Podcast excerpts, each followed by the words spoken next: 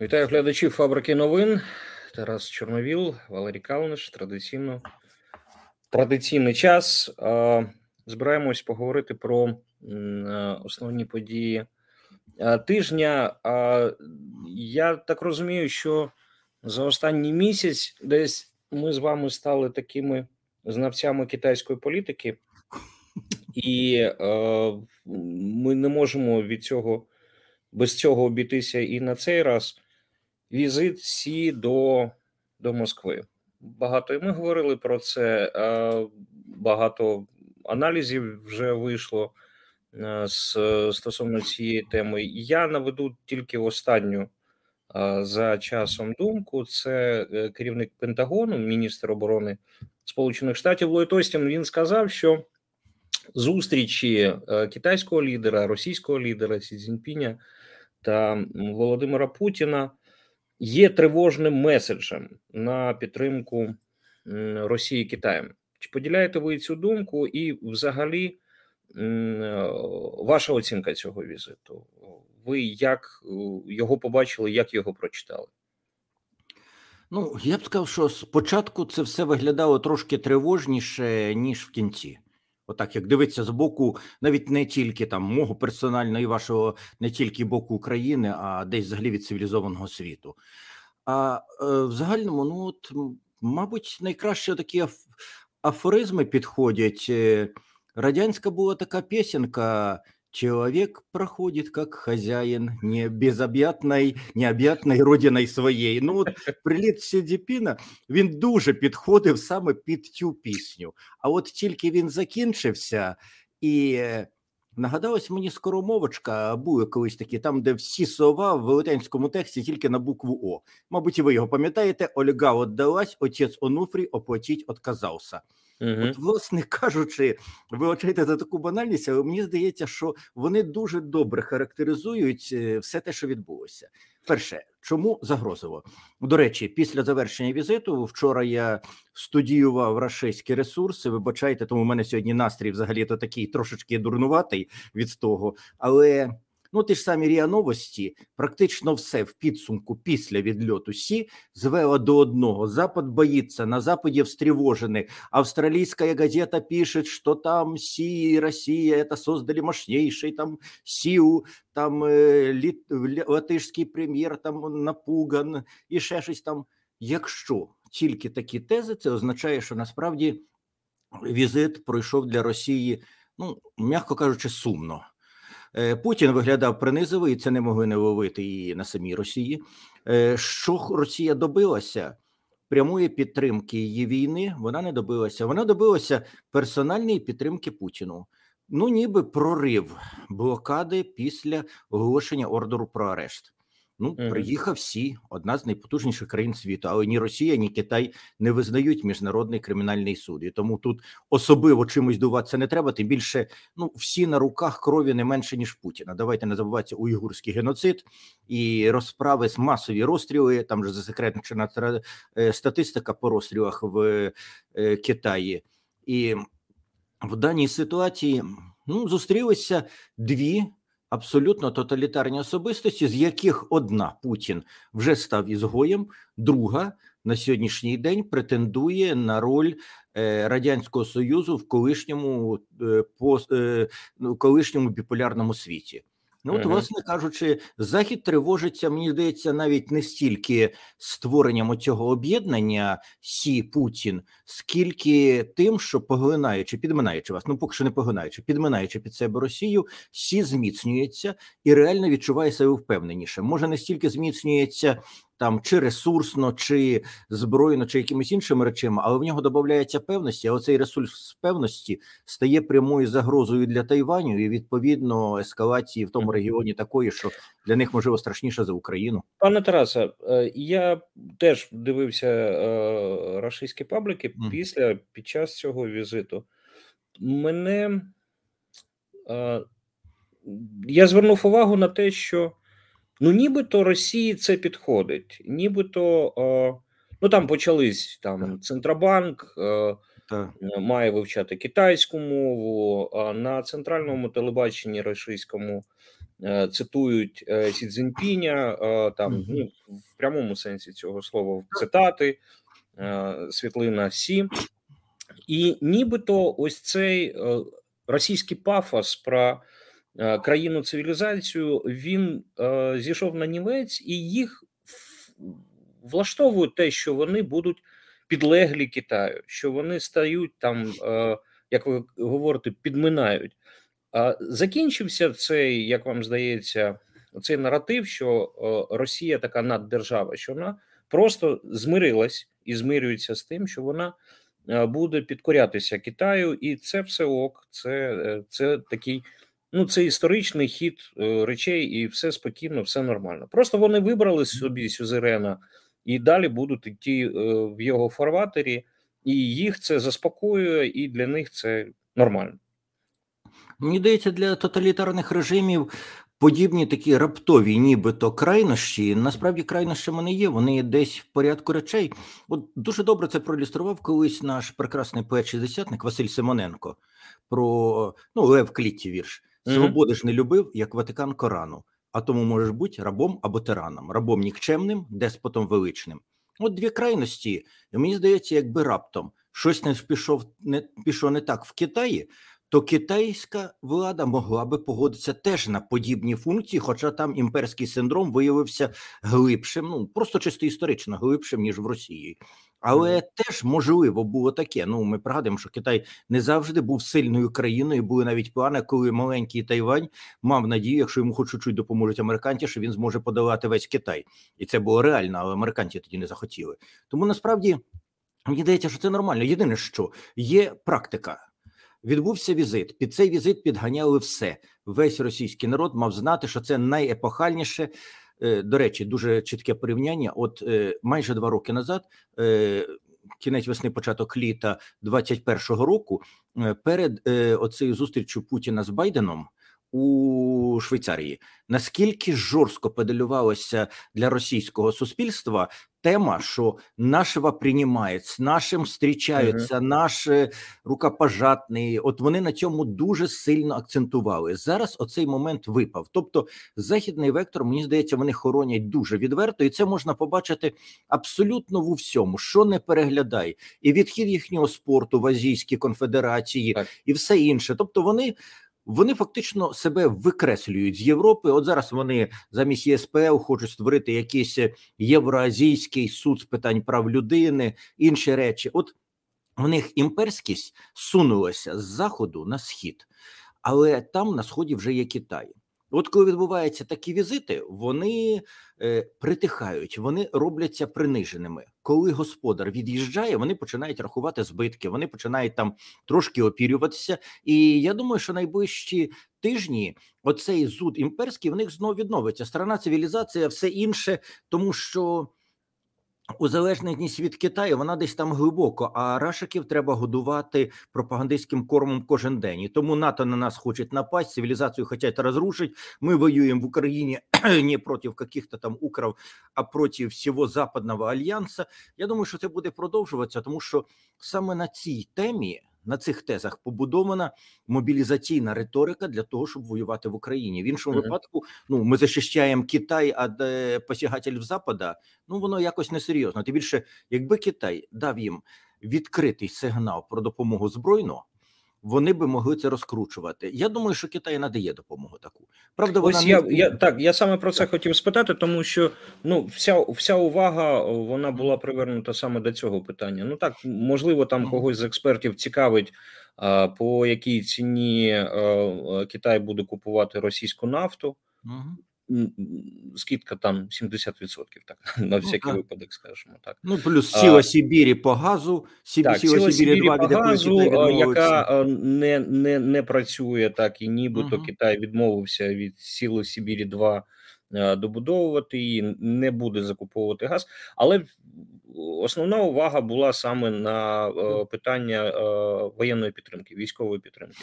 Як вам здається, ну, по-перше, чи побачили ви якісь натяки на те, що Китай готовий поставляти зброю безпосередньо Росії? А якщо не побачили таких натяків і не побачили такого рішення, То чому? Ну, це добре для України, але чому Китай, якщо він так вже відверто підтримує Росію, ну давайте згадаємо, так, там був невеличкий такий відеофрагмент, коли вони прощалися, Сі і Путін, так, під час, після державної вечері, і Сі сказав, що зміни, які відбуваються, таких змін не відбувалося там 100 років, ми маємо там їх очолити, тримайся там Володимир і все таке інше. Тож, нібито політично підтримує, а військово нібито не підтримує. Чому, як вам здається? Ну, мені здається, тут дві причини. Одна – економіка, друга – це сама концепція Китаю. Китай, ну, вони відчувають себе величними. Вони не хочуть бути дрібним терористом. І мені здається, що саме оцей ордер на арешт Путіна, от в нас дуже всі хотіли знайти відповідь, хто, яка країна його відправить в Гаагу, хто його посадить за грати. Та ніяка не посадить. І навіть відповіді міністра, німецького міністра юстиції закладена, ну, ніхто не захотів побачити там слово «Інтерпол», який Китай з Росією сьогодні контролюють фактично безроздільно. Mm-hmm. І без рішення Інтерполу виконувати рішення МКС, та ж сама Німеччина відмовляється. Тому насправді не в тому проблема, а в приниженості певній. І оця приниженість кардинально різко, буквально за лічені дні, поміняла співвідношення Путін-Сі. І якщо раніше Сі був тільки трошки вищий, то зараз він різко пішов угору порівняно з Путіним. Такий же ж самий міжнародний злочинець. Такий же самий, ну, стимулятор для корупції у всьому світі.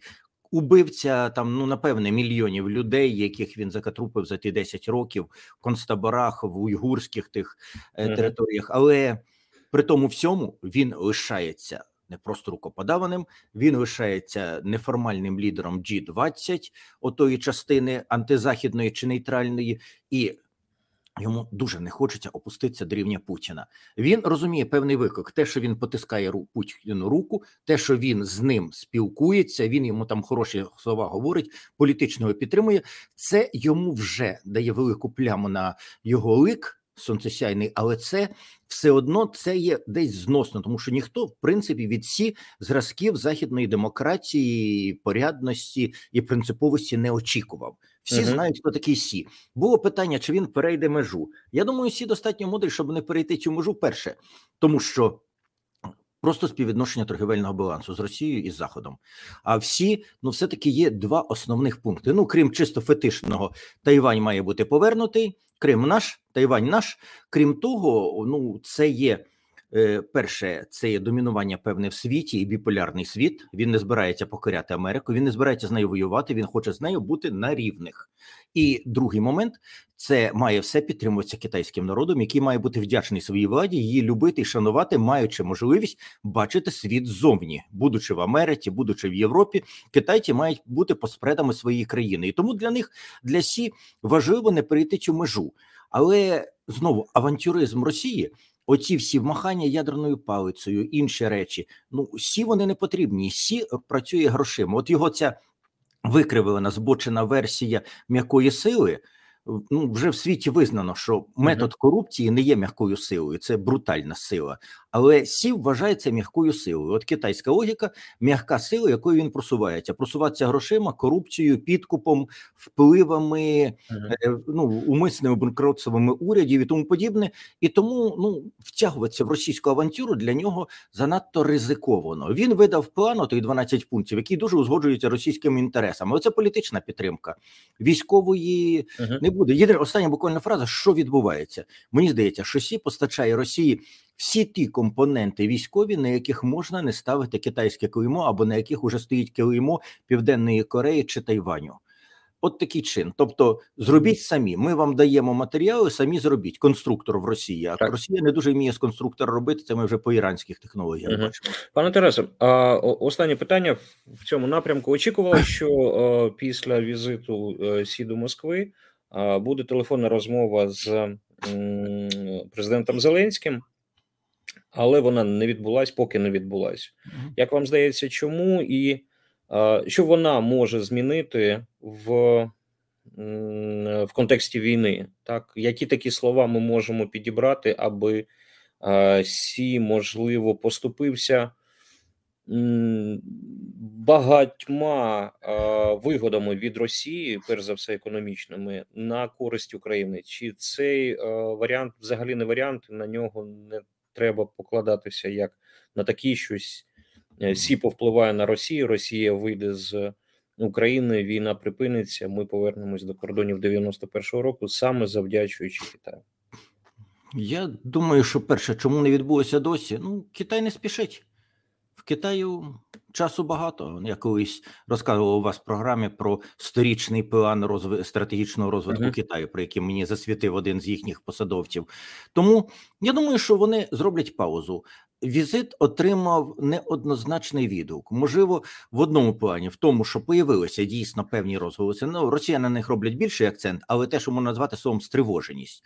Росії пишуть «напуган мір», а реально світ стривожений створенням цієї зв'язки, підсиленням Китаю. Так, це правда.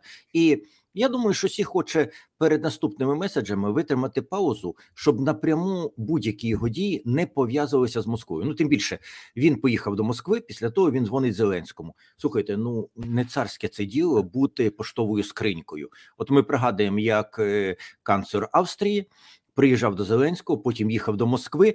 Це, в принципі, в Європі вважається нормальним прийнятим. В нас не імператори, в нас канцлери, в нас президенти, прем'єр-міністри.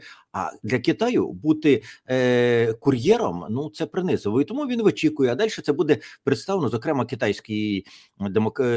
китайському народу про те, що, ну, Сі вирішує тепер наступне питання геополітичне. Помирив Саудівську Аравію з Іраном, там, де, до речі, ще погані деякі тенденції. Вони мене тривожать, коли Саудівська Аравія раптом відновлює дипломатичні відносини з, по суті, окупованою Росією, Сирією. Оце гірше. Це при тому, що Саудівська Аравія знаходилась, ну, нібито в орбіті Сполучених Штатів. Так, вони отримували величезні кошти, вони отримували зброю.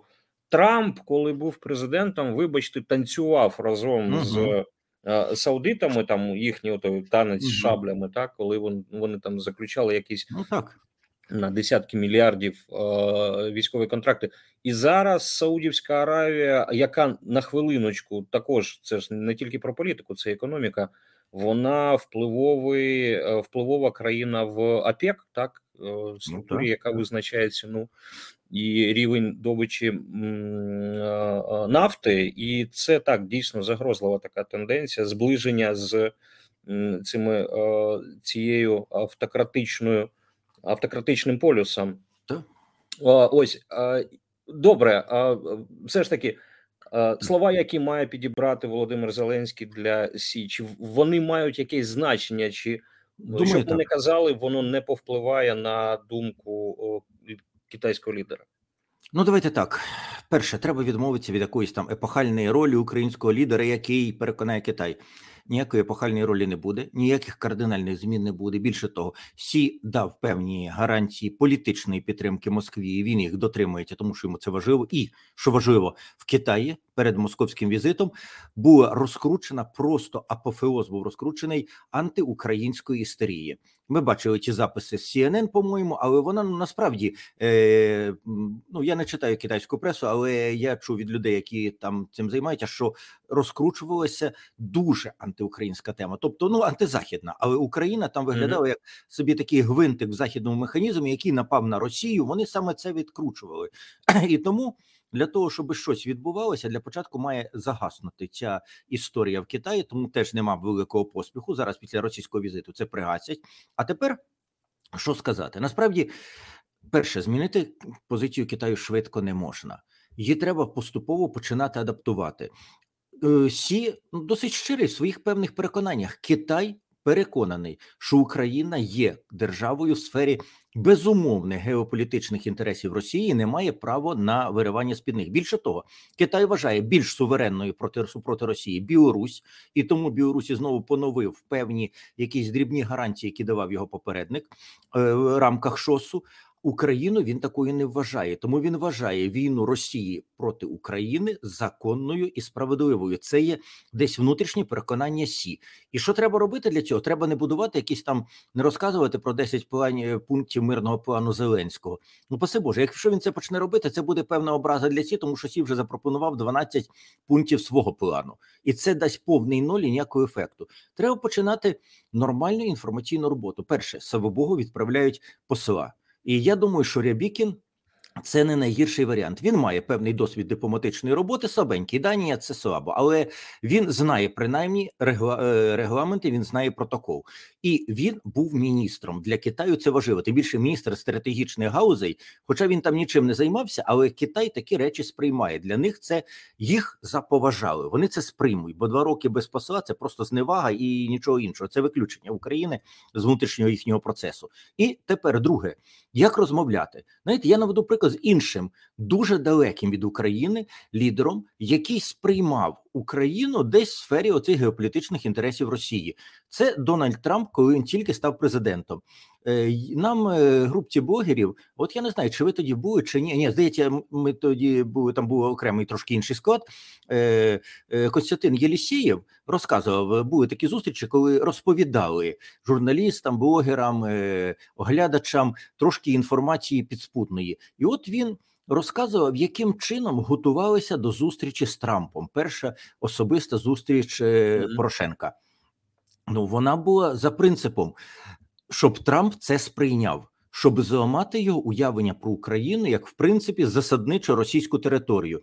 І там були дуже конкретні речі. От я, правда, Костя розказував цю тему. Наприклад, говорити тільки короткими реченнями, жодних складнопідрядних, жодних складних конструкцій, забутися про політичну, дипломатичну термінологію. Ніякої Путін незаконно анексував Крим. Фраза, от я запам'ятав це до сьогодні, мала звучати так: Путін украв Крим.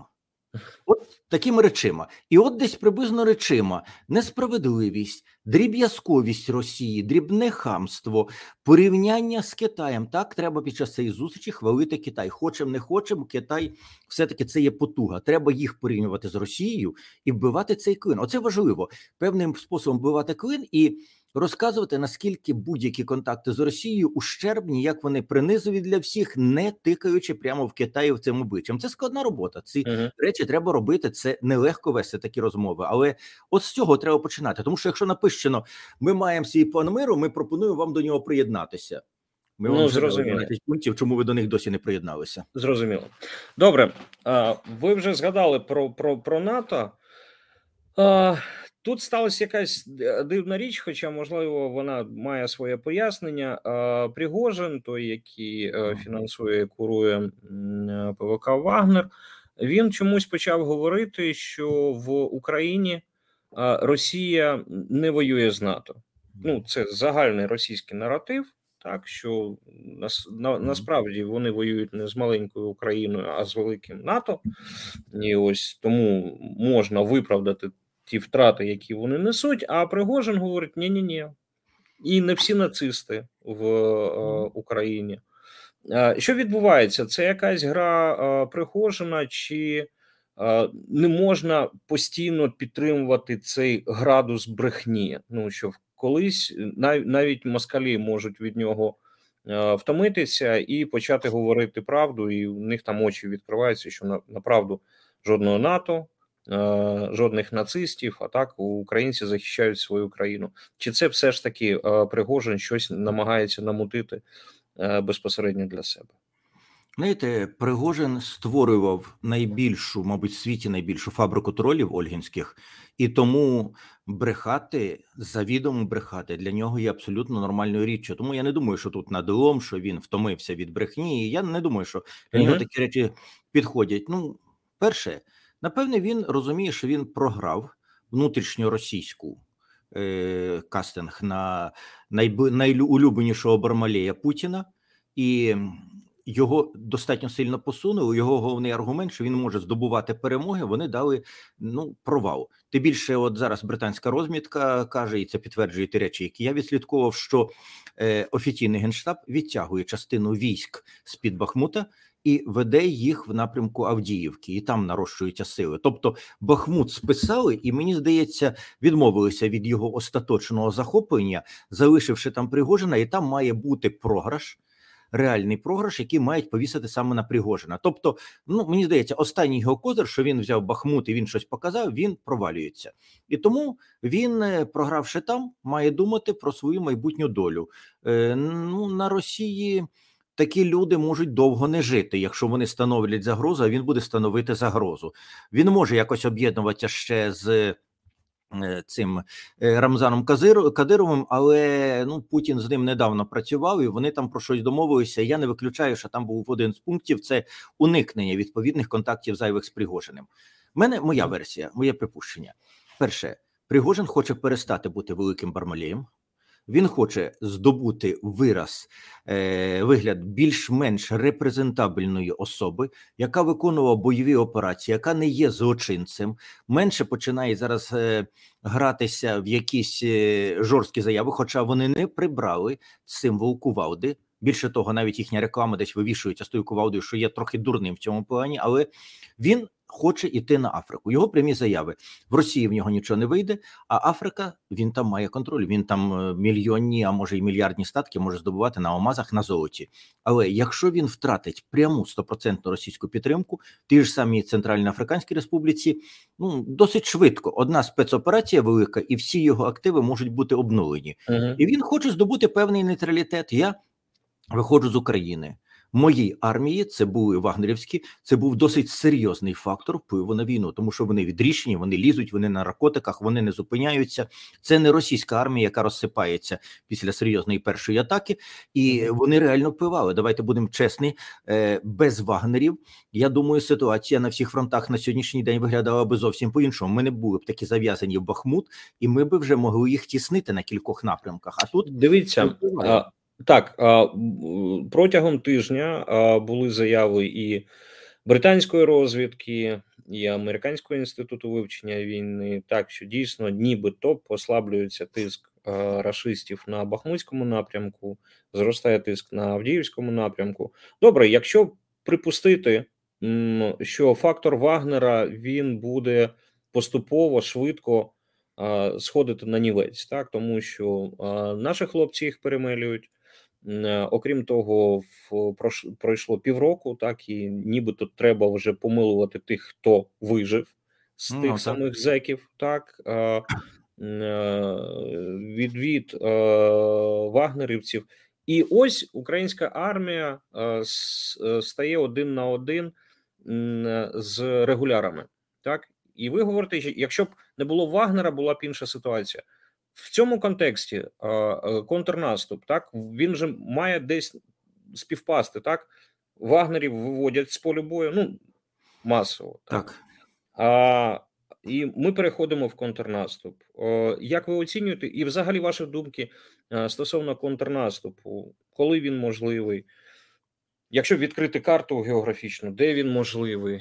Нас ні до чого це не зобов'язує, ми не володіємо секретною інформацією, ми просто можемо поговорити про це. Тож, ваші думки з цього приводу? Ну, перше, прив'язка до відводу пригожинських військ може виявитися навіть реальною. Останніми місяцями Пригожин дуже відверто хвалив Збройні Сили України. Причому абсолютно прямо, однозначно. Його буквально позавчорашній етюд для когось з російських воєнкорів, де він на карті розмальовує напрямки українського наступу, розказує про його перспективи, висміює російську армію, там частково інші речі, вони теж показові. А знаєте, за цим стоїть одна маленька річ. Я не думаю, що між Пригожиним і деякими чинниками в українській політиці немає взаємозв'язків. Ну, давайте просто не забуватися. Ольгінські зробили ключову роль в руйнуванні образу Порошенка. Дуже значну роль. Пригожинські гроші і пригожинська інформація, ну, була тоді ключовою. Ми відслідковували чуть-чуть, і я цим займався також. походження отих всіх вірусних атак на Порошенка, вони мали російський слід. Тоді не було подоляківських ботів, а потім створюються подоляківські правди. Ви мені запиталися, чи має докази, я сказав, я не готовий зараз це нічим підтвердити, я колись це відслідковував, зараз я цього просто вже не знайду, тому що це 10 тисяч файлів після того в мене вже пройшло. Але я бачив тоді певні взаємозв'язки. У мене є припущення, що подоляківська ботаферма була зроблена методом брунькування від ольгінських, з повною передачею все. Але я думаю, що зберігся контакт, і зверніть увагу, українська влада, українська пропаганда російських лідерів, військових, всіх інших згромить по повній програмі. З заявами про воєнних злочинців все. Пригожина згадують дуже рідко. І тому я не здивуюся, якщо є якісь певні узгодження, і можливо цілком, ви тут абсолютно праві, це не конспірологія, це реальність може бути, що відхід пригожинських військ може бути поставлений в таку залежність, щоби це було непогано для України. І це може бути продано десь на Заході, не в Україні, а на Заході, тим, що ви дивіться, ну він виконав там якісь свої зобов'язання, зараз він відійшов, він вам не створює проблем. Ну, в такому плані, тому це можливо. А тепер, що стосується самого нашого наступу, знаєте, давайте називати, що є ще одна річ, яку не можна не враховувати, це погода, це стан ґрунтів. Зими не було сильної, снігу не було багато, тому насправді ґрунти просохають швидше, ніж можна було очікувати, але...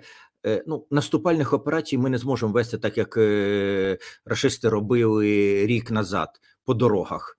Зрозуміло, що, ну, перше, вони самі розуміють, що вже так не може наступати, і ми їх розгромили, це є досвід цього, і тому доведеться наступати польові дороги, безпосередньо по полях. Ну, от так, як відбувалося, знаєте, найпоказовіше це було, як відбувався наступ на Херсонщині, правобережна Херсонщина. Ми бачили, це поля. Це наші бронемобілі, які мчали на швидкості в 100 км на годину, захоплювали якийсь плацдарм, зупинялися знову, але для цього треба мати сухий ґрунт. Це не можна провести. Останній наступ, який йшов по дорогах, це була наша харківська офензива, де дійсно ми використовували асфальтові шляхи. І тому кінець квітня, мені здається, ну, хоча б середина квітня, це, ну, це найраніший старт, який можна реалізувати. Тим більше, ну, дороги пристріляні, укріплення зроблені, мінування колосальні, і тому прориви через мінні поля, все інше, вони будуть мати дуже багато своїх ускладнень. Я думаю, що десь з того часу можна орієнтуватися. От напрямки, слухайте, знову вертаємося до Пригожина. От я виставив його ролик, де він малює ту карту, мене купа людей написали, слухайте, від наших пробую дізнатися хоч якоїсь, від експертів, від цих хоч якоїсь внятної позиції, а тут... Сволоч і терорист за 2 хвилини на пальцях розклав все настільки ясно і зрозуміло, і головне, ну, логічно. Цьому є пояснення. Ну, дивіться, дійсно, якщо б наші про це розповідали, це була б зрада. Це те саме, як ми багато в ефірі говоримо про москалів, про рашистську владу, і це те, що москалі не почують від свого телебачення. Ну, так? Вони не почують відвертих думок про Путіна, про Шойгу і все таке інше. Те саме і з планами. Так, ми хочемо про це дізнатися, але, на жаль, а може і на щастя, ну так воно є, так? Наші не будуть... Я тут більше скажу, на щастя, що не всі. Мене просто обурює, коли я слухаю Скибіцького з ГУР, який розказує, як ми будемо наступати на півдні, яким чином ми будемо відсікати Крим. Я тільки надіюся, що це білий шум, і що це просто збивання, ну воно безнадійне, це тупо, але що це дезінформація, а не справжня інформація, тому що в іншому випадку це дійсно зрада, ви тут абсолютно праві. Я про інше, про те, що Пригожин намалював нам, в принципі, ту карту, по якій це може відбутися, і ми весь час думаємо про токмак Мелітополя, насправді в нас є ціла серія імовірних ударів, і вони можуть бути і основні, вони можуть бути відволікаючі, і приблизно 5 напрямків ударів можуть відбутися майже одночасно, з яких 1, або навіть і 2 можуть бути основними. Ну, Луганщина, умовно кажучи, про яку дуже рідко в нас хто згадує, а от на тій карті Пригожина вона як головний напрямок, і друга, ну, умовно кажучи, до Азовського моря, прорив по всіх лініях, де би ми не дивилися, це приблизно 90 кілометрів, 90 до 98. От всі Маріуполь, Бердянськ, Мелітополь до розриву повністю угрупування рашистського по цих 3 лініях 90. Ну, і по Запоріжжю так само на Чаплинку. Тому оці 90 кілометрів теоретично прорвати можна паралельно ще з одним напрямком і розривати російські війська. Якщо буде два одночасно основних напрямки удару при кількох паралельних, ми не відразу зрозуміємо, де основні удари. І це добре, що ми не відразу зрозуміємо, тому що і росіяни не все зрозуміють. Я хотів ще одну тему зачепити. Вона наша, так? Ми, можливо, ще повернемось до Путіна, але про нашу я хотів поговорити. Про Лавру. Про Лавру. Так, знаємо, що ми трохи забіжимо наперед. Це буде подія наступного тижня, так, бо 26 березня УПЦ МП. Я наполягаю на цьому формулюванні. Має покинути Лавру, але відбулось там засідання синоду. Вони сказали, що будуть захищати свою присутність в Лаврі всіми,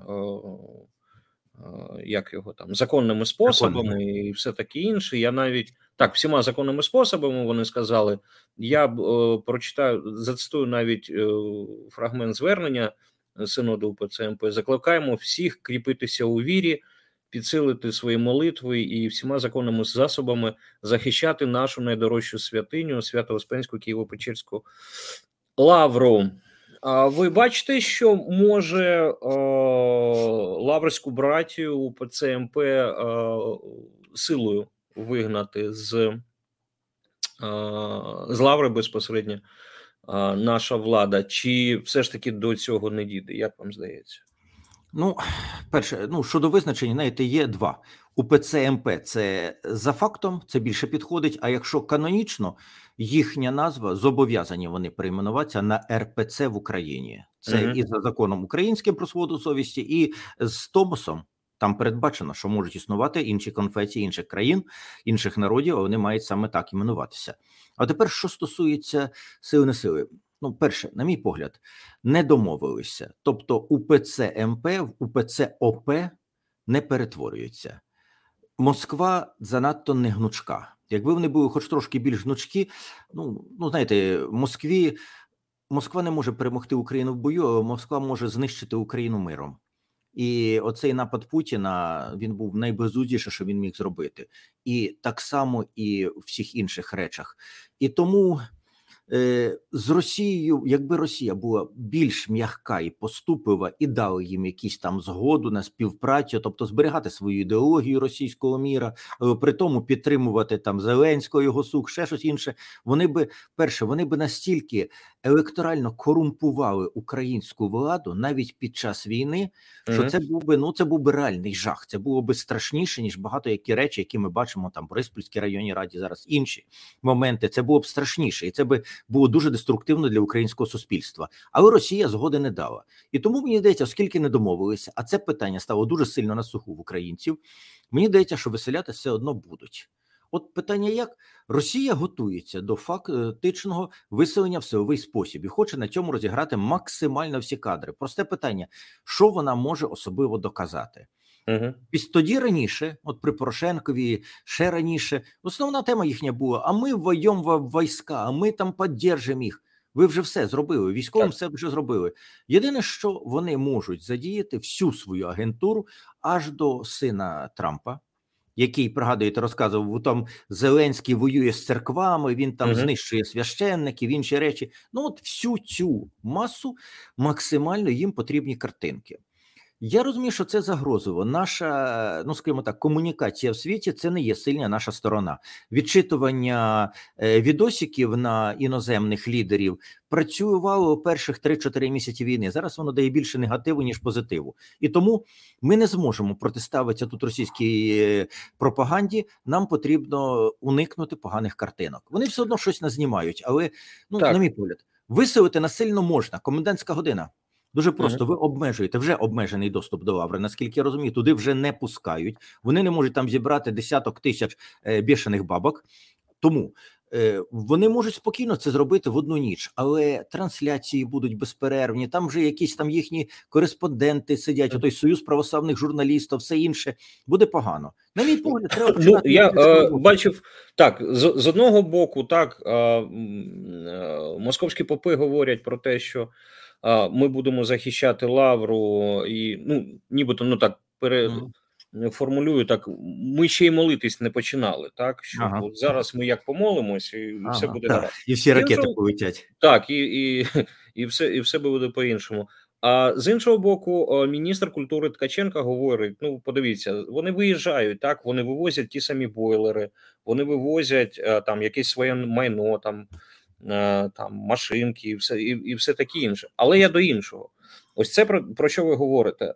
Чи є в Україні якесь підґрунтя для релігійної війни, так, для прямого протистояння між парафіянами там Московського патріархату і УПЦ, ПЦУ?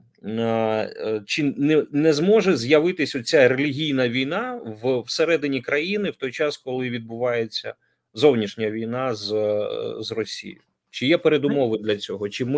Чи це не про нас? Ні, передумови є, але вони на майбутнє. Зараз, доки війна, згадувати про Росію як про щось своє, і навіть про російську церкву стало, ну, крім того, що це не популярно загалом, це ще стало і ризиковано.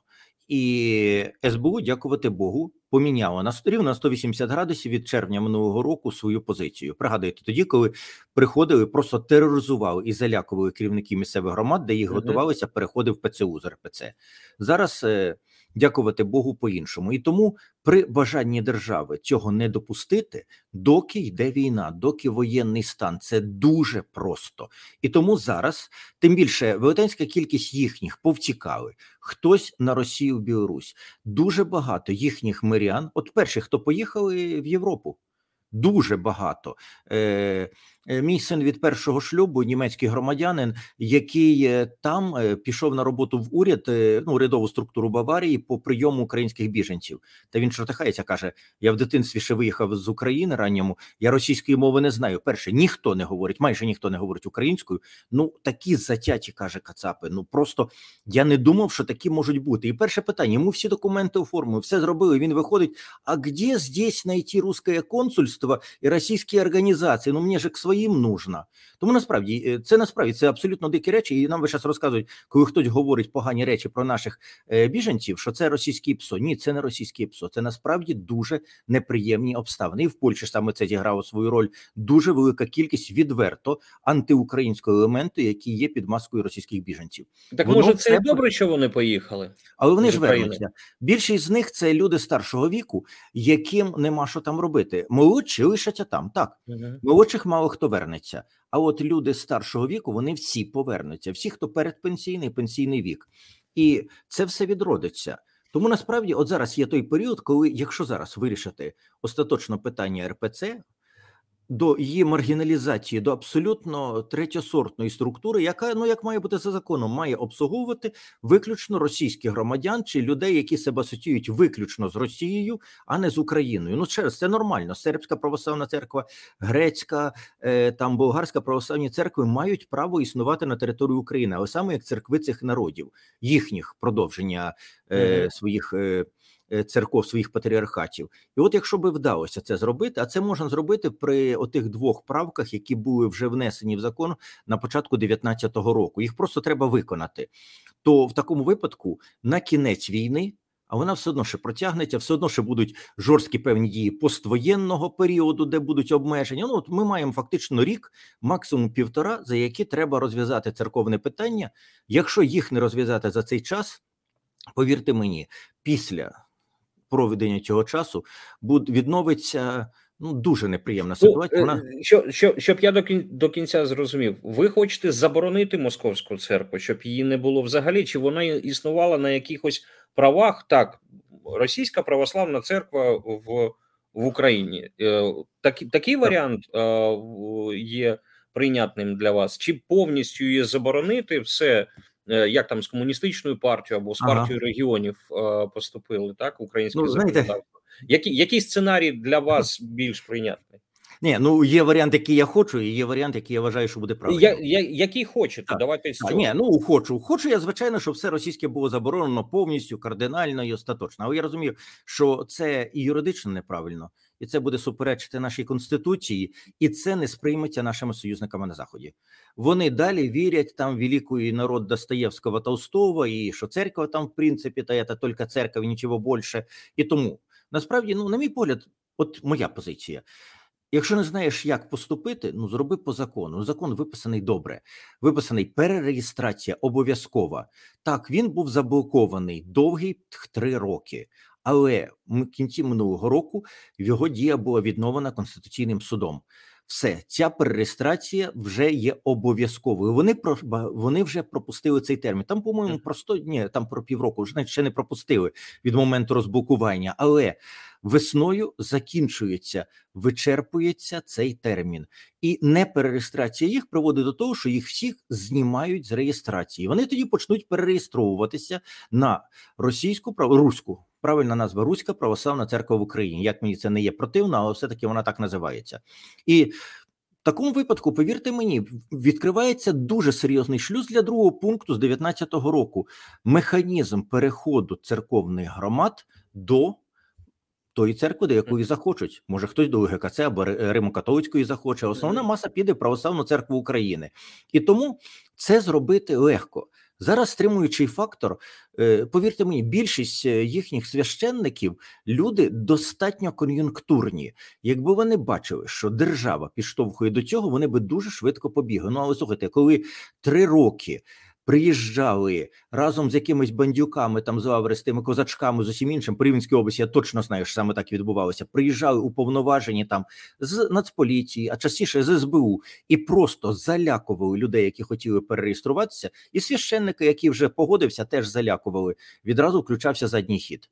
Тому, насправді, просто держава має показати політичну волю, і цей процес піде достатньо швидко. А от коли вона маргіналізується, ну тоді вже треба думати з її статусом реєстрації. На мій погляд, її треба перереєструвати саме в Руську православну церкву в Україні і виконати всі положення, які випливають з церковних канонів. А це означає, вони можуть бути серією розрізнених парафій, без ієрархії. Зрозуміло.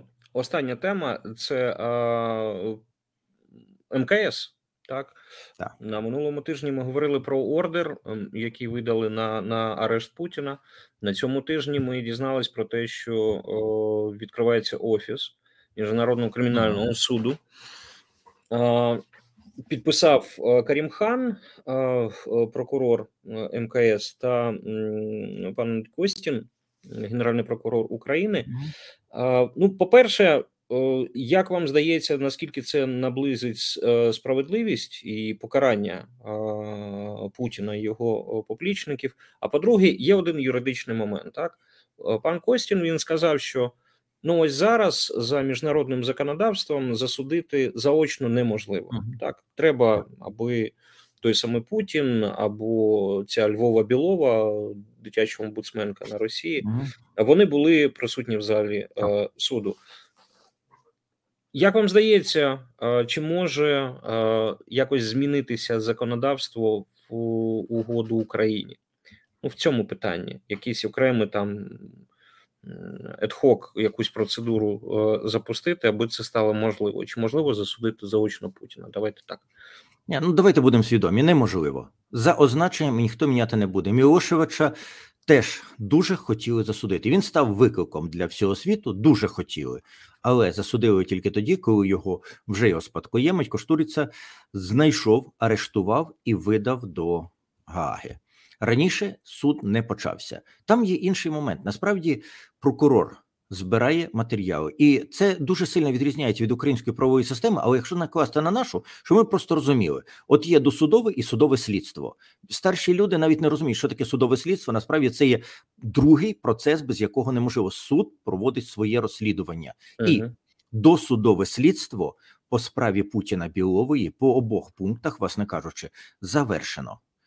Воно відбулося. І Путіну, знову за нашою аналогією, це було не вручення, не оголошення підозри, яке в нас відбувається на процесі, на самому початку всіх процесів, а це вже інша зовсім стадія. Це, порівнюючи з нашим, ще раз кажу, дуже умовне, нелогічне, неправильне порівняння, але це є вже оголошення обвинувачувального акту.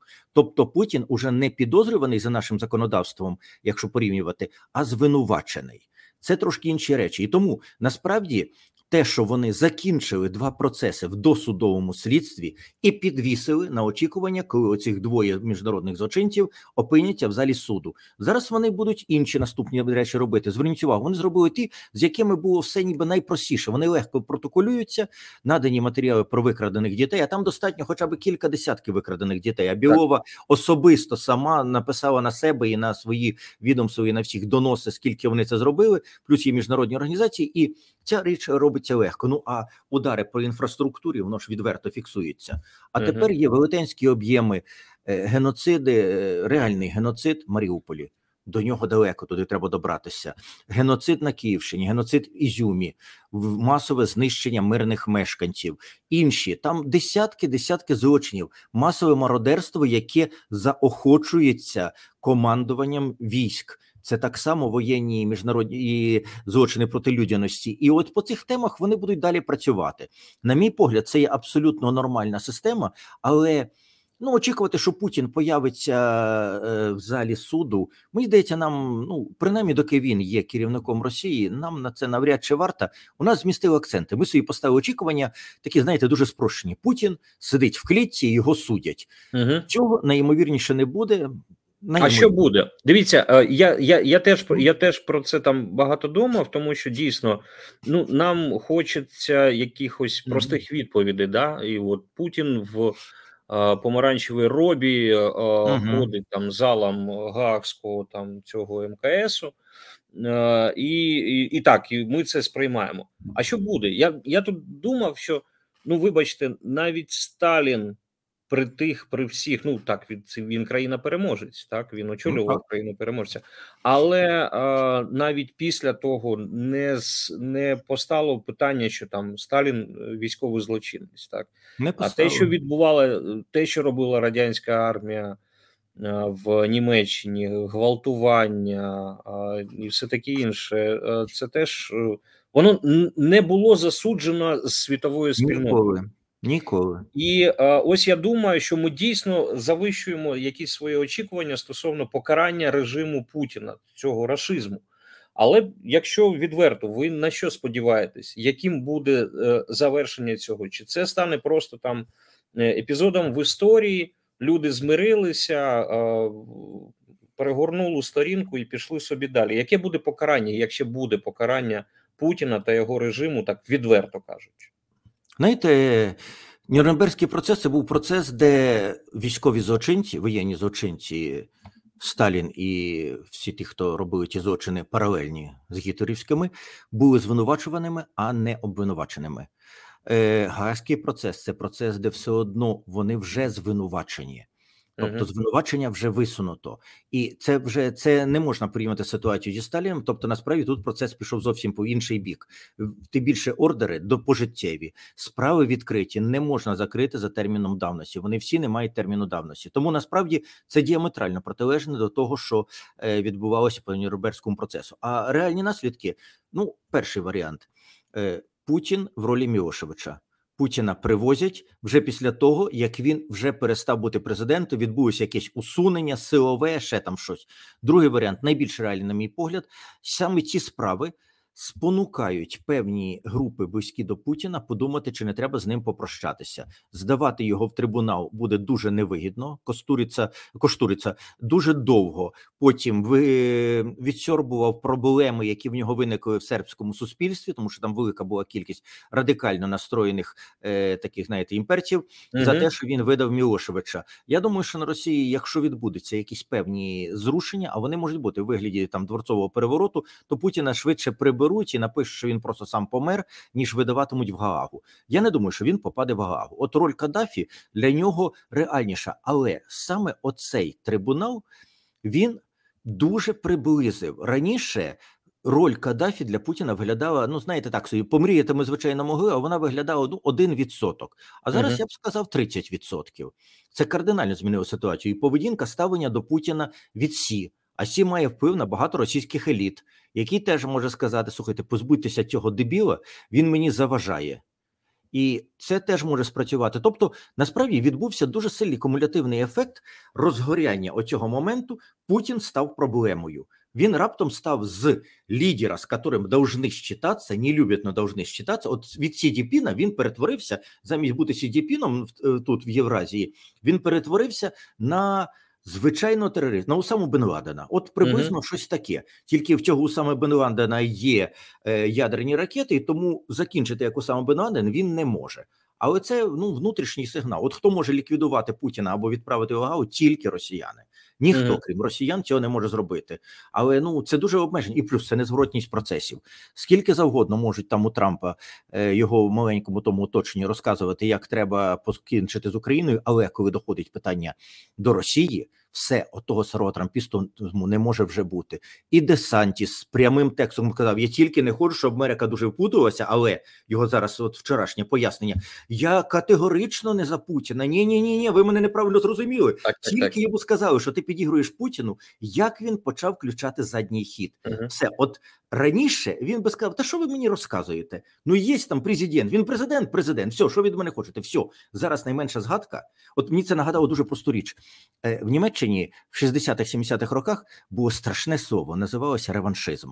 І якщо, от українських імміграцій в Німеччині почали дуже сильно щемити, оббивати брудом деякі німецькі видання. Виявилося все дуже просто. Вийшли з пікетами під ті видання, з лозунгами там, умовно, я не кажу там, але умовно там Франкфуртер Альгемайне, реваншисти. Вони, як тільки побачили ці реваншисти, всіх запросили до себе, скажіть, що ви хочете, ми все напублікуємо, тільки перестаньте. І от зараз путініст стало маркером, який вбиває кар'єру. І тому, мені здається, це вже Путіну вже історичний вирок винесений. Тобто Нюрнберг вже відбувся. Ми чекаємо дуже реалістичних сценок, оте, що ви сказали, помаранчева роба. Насправді, такого ми вже ніколи не побачимо, але цей процес вже пішов. Тобто, вже на 10 поколінь вперед ніяка Росія існувати не буде. В цьому поколінні вона має припинити своє існування завдяки, в тому числі, о цьому рішенню трибуналу. Зрозуміло. Пане Тарас, дякую, як завжди. Дякую вам. Було цікаво. Знаходьте Тараса Чорновіла в соціальних мережах, Facebook, Telegram, там багато цікавого, більше, ніж тут, і цей ефір там також буде. Тарас Чорновіл, Валерій Калниш, все буде Україна, тримайтеся, ми переможемо. Бувайте. Всього найкращого.